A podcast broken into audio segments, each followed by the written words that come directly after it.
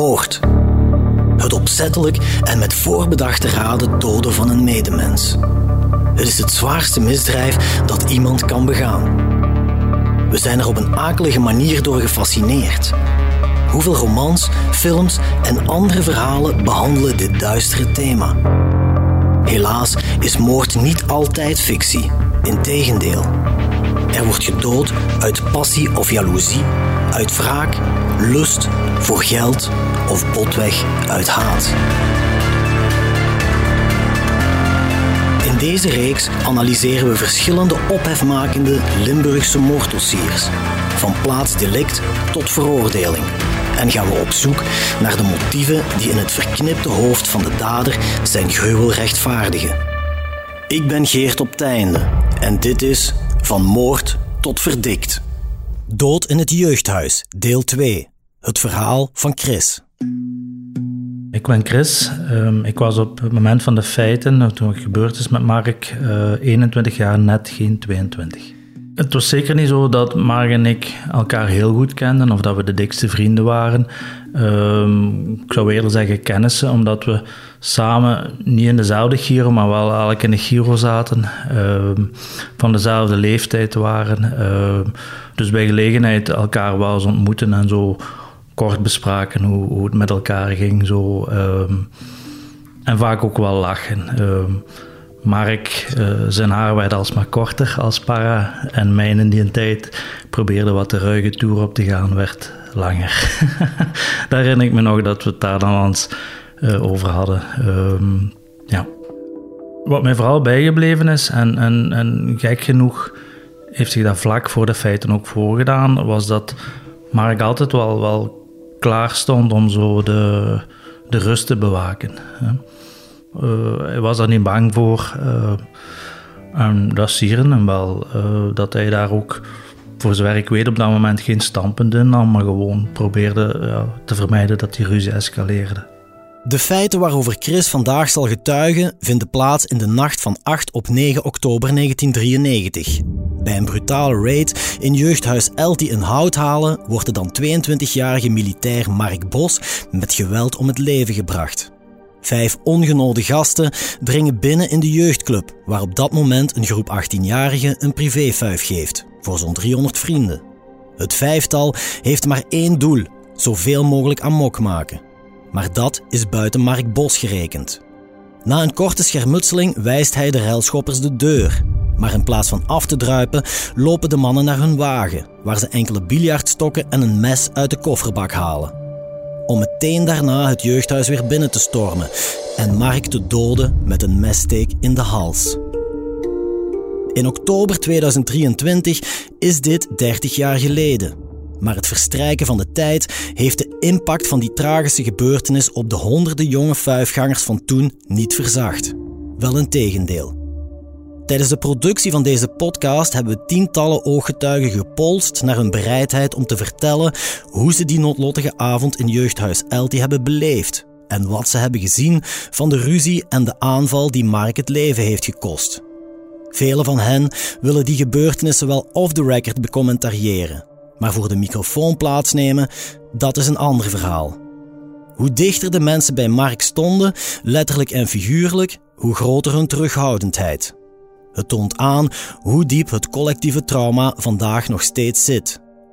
Ook om Chris te overtuigen, hebben we enige moeite moeten doen. Want Chris heeft het hele gebeuren van op de eerste rij meegemaakt. Op het moment van de aanval stond hij met Mark te praten en de impact van wat Chris toen gezien en beleefd heeft, is 30 jaar na dato nog zeer aanwezig in het leven van de nu 51-jarige psychotherapeut. Beroepshalve weet ik dat perceptie ook maar is wat dat je er zelf een stuk van maakt. Um, je moet je voorstellen, het is een, een donkere omgeving, uh, gedempt licht, uh, er is veel rumoer, de drank zit in de man. Um, dus ik kan maar vasthouden aan wat ik zelf geloof daar gezien te hebben. Ehm, of dat dan correct is, dat laat ik in het midden. En tot op de dag van vandaag zou ik er geld voor over hebben om, om uh, het rapport van het onderzoek in te mogen lezen. Um, en en ja, voor een stuk te kunnen objectiveren dat dat al dan niet strookt met wat anderen gezien hebben uh, en beleefd. Dus, laten we terugkeren naar oktober 1993, naar die fatale fuif in de Elti in Houthalen, waar Chris haast elk weekend zijn tijd doorbrengt, samen met zijn vrienden. Ja, mijn beleving was dat een jeugdhuis waar we eigenlijk wekelijks uh, met een beetje gekend publiek samenkwamen. Um, dus dat waren zeker wel zo, laat ons zeggen, een harde kern die, die elkaar kenden. Uh, en dat maakte dat wel altijd een, gemoedelijke sfeer. Natuurlijk op, op zo'n evenement, een vijf of een ton of, of noem maar op. Uh, ja, dan werd dat wel uitgebreid. Dan zat daar een deel meer volk die je niet per se allemaal kende. Een het ging in mijn ogen altijd gemoedelijk aan toe. Dus wat ik zeg, vaak waren het ook wel dezelfde gezichten die je ontmoet. En, en um, ondanks het gegeven dat er altijd wel ergens een, een dreiging was, uh, voelden we ons wel veilig in die besloten gemeenschap. Um, en en um, dat er toch altijd wel een dreiging is. Ja, het was, er waren altijd wel, wat heethoofden. En, en, zeker als de drang in de man is, uh, wat woorden die vallen. En, en, en ja, toch wel regelmatig dat er wel ergens een, een vuur aan loont ging. Maar als dat dan op tijd iemand ingreep, dan werd dat meestal wel in de kiem gesmoord. Ook vanavond is die dreiging aanwezig. Alles begint wanneer een groep jongeren uit het nabijgelegen Meulenberg, destijds beschouwd als een probleemwijk, zich aandient aan de ingang van de Elti. De jongens hebben geen uitnodiging en aangezien het een privéfeest is, wordt hun de toegang geweigerd. Maar omdat sommige van hen herkend worden door vijfgangers en wellicht ook om problemen aan de ingang te vermijden, mogen ze uiteindelijk toch naar binnen. En dan loopt het mis. Quasi meteen begint het groepje amok te maken, waarna Mark en zijn vrienden de railschoppers stand TPD buiten zetten. Om eerlijk te zijn, eh, kan ik me dat niet meer herinneren. Um, wanneer die groep zich aangediend heeft bij die eerste schermutselingen. Ik was er op dat moment ook niet mee bezig. Uh, het was, wat ik me herinner, wel redelijk druk in die zaal. Maar ik herinner me niet dat ik, dat ik daar toen betrokken partij was. Dat was ik al sinds niet. Uh, en we stonden, denk ik, redelijk centraal ook. Dus ik had ook geen zicht op wie dat er in en uit kwam. Dus dat zijn vooral gissingen die ik dan naderhand gehoord heb, um, zoals er wel meerdere geweest zijn. Met het verwijderen van het groepje ruziestokers lijkt de situatie zich weer enigszins te normaliseren en de fuif gaat gewoon verder. Wanneer Mark terugkeert in de zaal, loopt hij Chris tegen het lijf. En het gesprek dat ze aanknopen gaat al snel over het tumult dat daarnet het feestje heeft verstoord. Mark en ik stonden op dat moment te praten uh, dat er schermutselingen geweest waren en dat Mark eigenlijk tussengesprongen was om de gemoeder wat te bedaren. Zo. Uh, dat ging er luchtig aan toe. Uh, het was zo de small talk zoals dat we doorgaans deden. Dat zal misschien even ja, een reflectie geweest zijn op, op, op die schermutselingen of zo. Uh, misschien dat ik hem zelfs bedankt heb om, om, om tussen beiden te komen en, en de, ja, wat te ontmijnen. Um, elkaar wat gerust staan en, en, en ja. Terwijl ze staan te praten, ontstaat er plots toch weer commotie in de zaal. En Chris voelt onmiddellijk aan dat er opnieuw iets staat te gebeuren. Ik herinner me dat wij vrij centraal in de, in de massa stonden, in de drukte. En dat ik op een gegeven moment ja, een, een, een, beweging in de massa in mijn ooghoek zag, die, die je automatisch aanvoelt als hier klopt iets niet. Uh, ik heb daar allicht naar gekeken en ik weet dat Mark, dat hij dan aan mijn gezicht gezien heeft van hier klopt iets niet. Mark merkt dat de aandacht van Chris plots niet meer op het gesprek gericht is, maar dat zijn focus zich verplaatst naar iets dat zich achter de rug van Mark afspeelt. En dus draait hij zich om, haast in een reflex, om te kijken wat er aan de hand is. En dan gebeurt het. Ik herinner mij dat een van de mannen uitgehaald heeft, uh, maar op afstand. In mijn beleving stond die persoon nog niet heel dicht bij Mark. Uh, en in mijn beleving, uh, met dat hij zijn hoofd draaide om naar achter te kunnen kijken, is, is ja, zijn, zijn, zijn halsstreek bloot komen te staan en is hij daar geraakt geworden door een voorwerp waarmee hij uitgehaald werd. Wel een fractie van een seconde eigenlijk. Uh, er is zelfs geen, geen, geen gevecht geweest. In mijn, nogmaals, in mijn perceptie uh, heeft Mark zich alleen omgedraaid met dat hij aan mijn reactie zag van hier klopt iets niet. Maar zelfs daar had ik niet de kans om, om, om te interveneren of zo. Dat ging zo snel. En ja, in mijn beleving nog eens is zelfs niet één iemand zo dicht bij Mark gekomen, maar, maar ja, is op, op ja, een korte afstand weliswaar met een voorwerp uitgehaald. Want ik weet wel dat hij in de draaibeweging van zijn hoofd vrijwel onmiddellijk heel het lichaam die draaibeweging meegemaakt heeft en dan uh, ja, als een blok in elkaar gestuikt. Als Mark in elkaar zakt, heeft Chris meteen door dat de situatie zeer precair is. Ik herinner mij dat, dat uh, het bloed vrijwel onmiddellijk spoot en dat ik bij wijze van spreken nog volleer dat hij volledig de grond raakte, al de overweging gemaakt had van Mark is dood. Zo, zo ingrijpend was het. Uh, en mijn eerste reflex is geweest om uh, mijn vriendin, mijn toenmalige vriendin, die, die naast mij stond, om haar vast te nemen en haar hoofd weg te draaien om, om de gruwel niet te moeten zien. Mark ligt levensgevaarlijk gewond op de grond en de aanvallers gaan er als een speer vandoor. In een fractie van een seconde neemt Chris een beslissing waarvan hij instinctief weet dat het de enige juiste is. Hij zet de achtervolging in op de daders. Nadat ik uh, mijn vriendin een beetje gekalmeerd had, uh, ben ik in de adrenaline van het moment die mannen achterna gelopen. In eerste instantie hebben ze nog met een voorwerp, uh, wat ik me herinner, een, een, een stuk biljartkeu om mijn hoofd geslaan. Uh, maar heb ik toch de, de achterste van die, van die groep te pakken gekregen. Uh, en heb ik die lange tijd ook vast kunnen houden. Maar dan ja, waren er veel omstanders die, die, die ja, misschien beter aangewezen vonden om, om ons los, los te wrikken en, en die persoon te laten gaan. De verdachte slaat op de vlucht en Chris blijft verweest achter. Mark, met wie hij enkele minuten eerder nog gezellig heeft staan praten, ligt levenloos op de vloer van de jeugdclub. Alle vijfgangers worden naar huis gestuurd. En ook Chris, gewond door de slag op zijn hoofd en zwaar onder de indruk van wat hij net heeft meegemaakt, vertrekt. Er was een familiefeest, daar, daar zijn we in eerste instantie naartoe gegaan. Ook, ook ja, als, als een stuk ontlading, hè, waar we onze eerste emoties wat kwijt konden bij, bij onze ouders en familie. In de komende dagen en houttalen um, werd ik zodanig overspoeld um, door berichtgeving of mensen die mij contacteerden of, of, of, vragen die op mij afkwamen. Dus ja, in de nasleep daarvan ben ik eigenlijk gevlucht naar mijn kot en mijn studies in Antwerpen. Werd ik daar plots gecontacteerd om, om heel snel mijn bloedgroep te laten bepalen, want die kende ik toen nog niet. Dat was dan omdat blijkbaar bloedsporen gevonden zijn en men moest kunnen uitvissen of dat van mij kwam of van Mark. Um, maar om maar te zeggen dat dat zelfs op mijn kod in Antwerpen ik die realiteit niet van mij af kon houden. Al snel gaat het gerechtelijk onderzoek naar de omstandigheden van de aanval van start. Verschillende verdachten worden opgepakt. En talloze jongeren die die nacht op die fuif aanwezig waren, worden door de politie opgeroepen voor een getuigenverhoor. Maar niemand kan de vijf daders identificeren. Zelfs Chris, die oog in oog heeft gestaan met minstens één van de verdachten, kan tot zijn grote frustratie geen gezichten plakken op de mannen die Mark hebben gedood.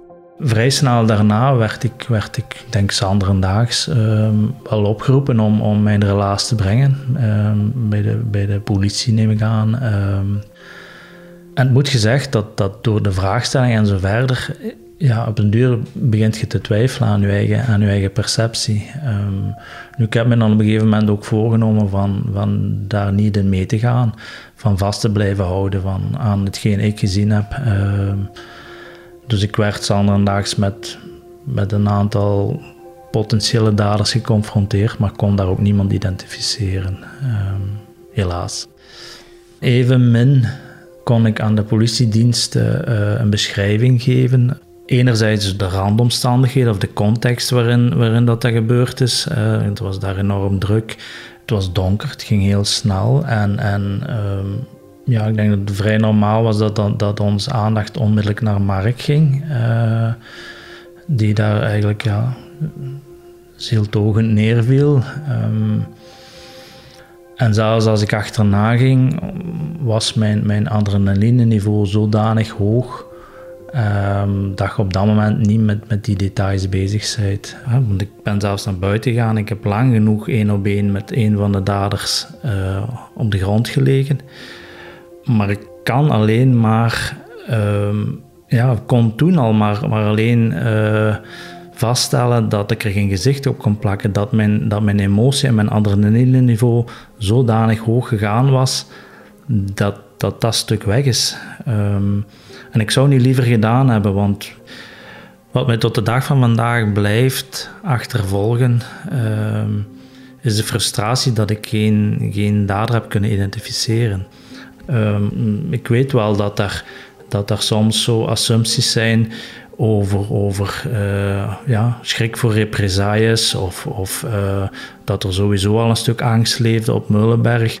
Maar ik heb me er altijd al, al, al de jaren daarvoor ook tegen proberen te verzetten. Um, en, en geprobeerd mij als een vrijman in Mullenberg te bewegen. En dat werd me niet altijd een dank afgenomen, maar ik was gelukkig toen fysiek ook wel, wel zo ver dat ik, dat ik weerwoord kon bieden. Um, dus zeker um, op basis van deze feiten had ik niet liever gedaan dan, dan iemand identificeren of, of, of de schuldige kunnen aanduiden. Um, maar was het door de slag op mijn hoofd, door, door de emoties, door de adrenaline, eender wat. Maar ja, het lukte mij niet en dat blijft mij tot vandaag de dag achtervolgen. Ja. De impact die de dood van Mark op de inwoners van Houthalen heeft, is van een gigantische omvang. Verdriet, verontwaardiging en ook woede. Het zijn emoties die logisch en begrijpelijk zijn wanneer een hechte gemeenschap in het hart wordt geraakt. Maar er is ook verbittering ontstaan, zegt Chris, door iets waaraan hij zich in die tijd enorm heeft gestoord. Ja, wat ik, wat ik vooral herinner is, is inderdaad de commotie, de betrokkenheid. Um, uiteindelijk waren we in Oudtaal ook maar uh, naar de kern van, van vrienden die elkaar regelmatig zagen en, en, en, en samen uh, zich amuseerden. Dus, dus die gedeelde smart, ja, dat, dat blijft mij vooral bij. Um, Daarnaast ook, en daar zit dan wel weer wat verbittering, is de grootspraak die, die daarop volgde. En kan het inmiddels wel wat plaatsen als, als ook een stuk ventileren van emoties. Maar uh, toen stoorde mij enorm van uh, ja, de, de, de macho-praat van en wij zullen dit en wij zullen dat. En, en de paras gaan nu op Mullenberg binnenvallen en, en alles kort en klein slaan. Terwijl mij stoorde toen al jarenlang dat heel veel mensen gewoon maar ondergaan en, en, en geen weerwoord bieden ehm, of geen weerstand bieden. Dat we doorgaans niet het soort mensen zijn dat allemaal samen aan dezelfde koord trekken om weerstand te bieden. Het feit dat ik, begrijp het nog altijd niet, maar dat ze mij buiten van, van die, een van die daders losgetrokken hebben. Um, ja, dat, dat, dat zegt genoeg. dus ah ja, zonder daarover uit te wijden, maar, maar op den duur wordt er een cultuur gecreëerd waar dat mensen denken zich alles te kunnen permitteren. Dus het komt er maar ook neer ook hoe, tolerant dat een samenleving zich opstelt um, om net een stuk preventief voor dergelijke feiten te zijn. Um, en daar blijf ik wat ontgoocheld achter ontgoocheling en een gebrek aan antwoorden op zeer veel vragen. Niet alleen Chris heeft daarmee te kampen. Ook Eddy, de broer van Mark, blijft met enorm veel frustraties achter. En de belangrijkste daarvan blijft: waarom heeft niemand de daders echt herkend? Of durven de mensen die misschien wel gezien hebben wie Mark gedood heeft, niet te spreken? Uit angst voor wraakacties vanuit Meulenberg misschien. Daar gaan we morgen dieper op in, in deel 3 van Dood in het jeugdhuis. U luisterde naar Van Moord tot Verdikt, een true crime reeks van HBVL Podcast. Samenstelling door Geert op Teinde, Filip Perges en coördinator Cato Poelmans. Montage en audioproductie door de buren. Chef podcast is Geert Nies. Reageren? Dat kan via podcast@hetbelangvanlimburg.be. Benieuwd naar wat er in de wereld gebeurt en wat dit juist betekent voor onze provincie? Ontdek onze voordelige leesformules op hbvl.be/voordelig.